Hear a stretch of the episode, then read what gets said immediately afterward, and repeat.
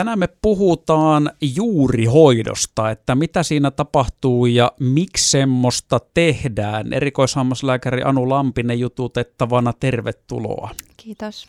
Aloitetaanpa siitä. Mä luulen, että monelle ihmiselle vähintään niin kuin termi juurihoito on tuttu. Varmaan aika monista on läpi käynytkin jollakin tavalla, mutta miksi ylipäätään ollaan tilanteessa, että pitää tehdä juurihoitoa? No, tavallisin syy siihen on se karies eli hampaiden reikiintyminen. Ja siinä, se johtuu sit siitä, että sieltä reijän kautta pääsee bakteeria sinne hammasytimeen, sinne hampaan sisälle. Ja se hammasydin tulehtuu ja sen takia sitten tarvitaan se juurihoito, että se tulehdus saadaan sieltä pois.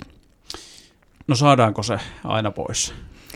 Useimmiten. Eli silloin, jos tehdään ensimmäistä kertaa juurihoitoa, että se ei ole uusinta, niin näistä paranee 73-90 prosenttia. Se on aika iso prosentuaalinen Joo. lukema. No mitä siinä sitten ihan niinku konkreettisesti tapahtuu ja tehdään? Sulla tulee siihen joku asiakas ja on todettu, että nyt pitää tehdä juurihoitoa ja sitten sä rupeat sinne operoimaan omilla instrumenteilla. Niin mitä siinä tehdään? No riippuen tilanteesta, mutta useimmiten ensimmäiseksi puudutetaan se hammas silloin, kun lähdetään toimenpiteeseen. Tietysti tätä ennen on tehty sitten jo tutkimukset ja diagnoosia ja katsottu, että onko sitä hammasta järkevää juuri hoitaa. Eli se hampaan pitää ensinnäkin olla riittävän hyvä kuntoinen, että sitten se voidaan hyvällä ennusteella paikata tai kruunuttaa. Ja, ja tota, sitten kun lähdetään sitä itse juurihoitoa tekemään, niin, niin tota, siinä laitetaan semmoinen suoja siihen hampaalle – että eristetään se hammas sieltä muusta suuontelosta niin, että sinne ei, ei mene tota sylki sinne hampaalle, koska kyllä syl, syljessä on paljon bakteereja, niin me halutaan niitä sinne juurikanavista, me halutaan ne bakteerit sieltä pois. Ja toinen on, että se suojaa myöskin sitten suuta, että sinne ei mene niitä meidän huuhteluaineita, eikä tipu muutakaan tavaraa sinne suuhun. Niin se on semmoinen tärkeä elementti siinä. Sitä, sanotaan sitä suojaa semmoiseksi kuin kofferdam kumiksi. Se voi olla lateksia, mutta se on useimmiten semmoista synteettistä materiaalia, joka saahan siihen sitten tiivisti hampaa ympärille. Sanoit tosi jotenkin sille, että etukäteen on selvitetty, että onko se järkevä tai voiko sitä ylipäätään tehdä, että kestääkö se hammas sitä. Mitä ne tilanteet on sitten, että todetaan, että no ei juuri hoitoa voi tehdä? No jos siinä on niin iso reikä tai niin paljon paikattu sitä hammasta, että sitä, tai lohjennut niin syvälle, että ei enää niin kuin pystytä paikkaamaan, että menee vaikka luurajan alle se paikan reuna. Tai on muuten niin ohueksi kulunut se hammas, että, että ei ole enää järkeä sitten, että siihen ei saa kunnollista paikkaa tai kruunua enää tehtyä hyvällä ennusteella, niin silloin sitä ei, ei kannata lähteä juuri hoitamaankaan. Ja tietenkin katsotaan myös se kokonaistilanne siellä suussa, että yleensä, yleensä juurihoito pyritään tekemään niin osana kokonaishoitoa.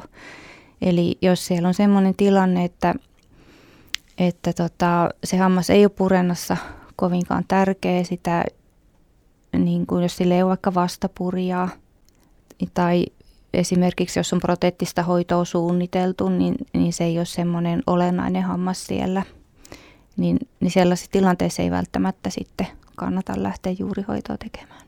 Onko se sitten goodbye sille hampaalle siinä vaiheessa, että sitten se otetaan pois? Joo. Joo. No, no. Infektio pitää jollain tavalla hoitaa. Se on sitten joko juurihoito tai poisto. Jossain tapauksessa voi olla sitten hampaan juurenpään katkaisu leikkauksella, että poistetaan se tulehdus sitten leikkauksella sieltä juurenpään kautta, jos sinne ei juurihoidolla päästä sitä tekemään. Miten sitten, kun otetaan, että hammas on juuri hoidettu, niin kuinka semmoinen hammas kestää purennassa? No, jos se on niin kuin oikein se al- alkutilanne arvioitu, niin juuri hoidettujen hampaiden niin kuin tämmöinen pitkäaikaisennuste ja kestävyys on ihan sama kuin yksittäisen implantin. No mitäs on juurihoidon komplikaatiot? No tietenkin tämä, kun juurikanavia putsataan, on hyvin ohuita kanavia siellä hampaan sisällä, niin se on instrumenteille aika haastavaa hommaa.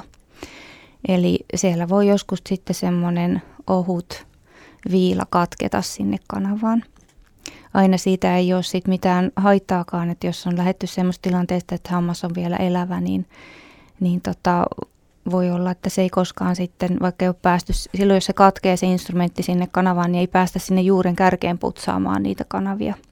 Mutta se välttämättä ei johda siihen, että se juurihoito epäonnistuisi, vaikka sinne pielinpala sitten sitä viilaa jäisi.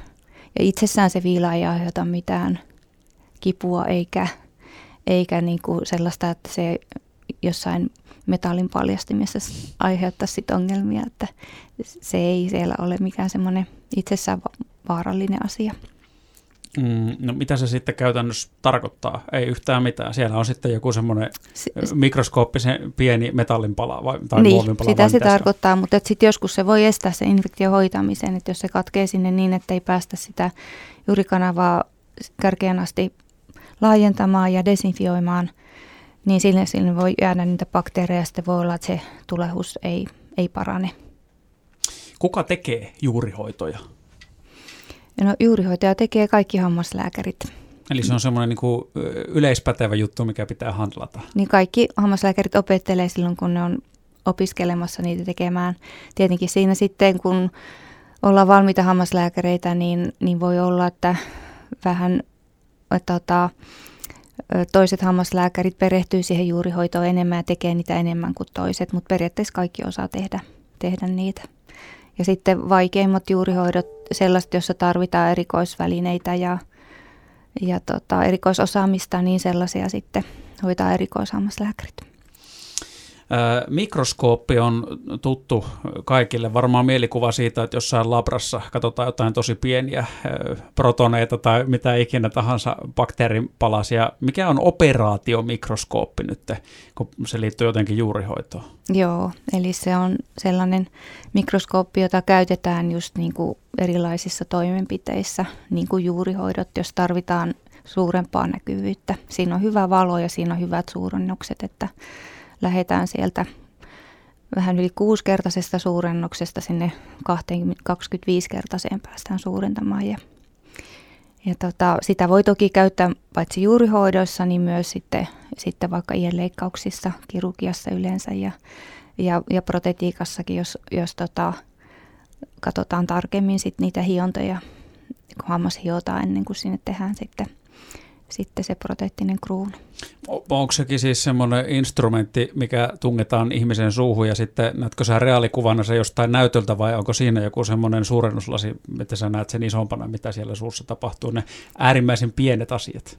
Joo, eli se on ihan niin kuin periaatteessa tavallinen mikroskooppi, jossa on, on semmoinen laadukas optiikka sisällä ja se on sellaisen varren päässä se mikroskooppi, että se laitetaan siihen potilaan suun päälle ja, ja tota, sitten mulla on ne, ne tota, okulaarit, minkä läpi mä katon, niin siinä samalla lailla kuin mikroskoopissa yleensä, mutta se vaan on se, semmoinen varsi, joka tuo sen siihen, siihen potilaan suun päälle. Ja si, sitä kautta mä pystyn siitä se vaihtaa suurennusta ja, ja katsomaan isommin, kun siellä on todella pientä se kaikki, mitä siellä hampaan sisällä on, että, että sen avulla sitten pystyy näkemään sellaisia luutuneita kanavansuita, joita ei tavallisella Mehän käytetään hammaslääkärit useimmat nyt nykypäivän sellaisia luuppeja, semmoisia niin lasien päälle laitettavia suurentavia linssejä. Ja, ja sitten sellaisia, että meillä on niin valo siinä luuppien yhteydessä, että meillä on hyvät valot ja suurennukset jo lähtökohtaisesti muutenkin, mutta siellä voidaan sitten juurihoidossa tarvita vielä isompia suurennuksia. Tuossa kun aloitettiin siitä, että tota, juurihoidon tarve tyypillisesti liittyy hampaiden reikiintymiseen, niin kuinka yleistä tämä sitten on tämä juurihoitojen tekeminen? Kyllähän se sillä tavalla, että juurihoidon tarvetta on, on tosi yleisesti, että kaksi kolmasosaa aikuisista ihmisistä niin on, on, on sinne suunsa saanut vähintään sen yhden juurihoidon.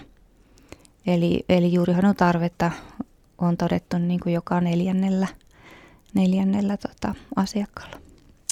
Näin kertoo siis erikoishammaslääkäri Anu Lampinen. Kiitoksia. Kiitos.